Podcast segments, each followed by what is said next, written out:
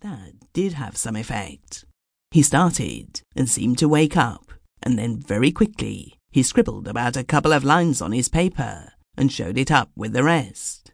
As it was the last, or nearly the last, to come in, and as Sampson had a good deal to say to the boys who had written Meminiscimus Patri Meo and the rest of it, it turned out that the clock struck twelve before he got to MacLeod, and MacLeod had to wait afterwards to have his sentence corrected. There was nothing much going on outside when I got out, so I waited for him to come. He came very slowly when he did arrive, and I guess there had been some sort of trouble. Well, I said, what did you get? Oh, I don't know, said MacLeod. Nothing much, but I think Sampson's rather sick with me. Why? Did you show him up some rot? No fear, he said. It was all right as far as I could see.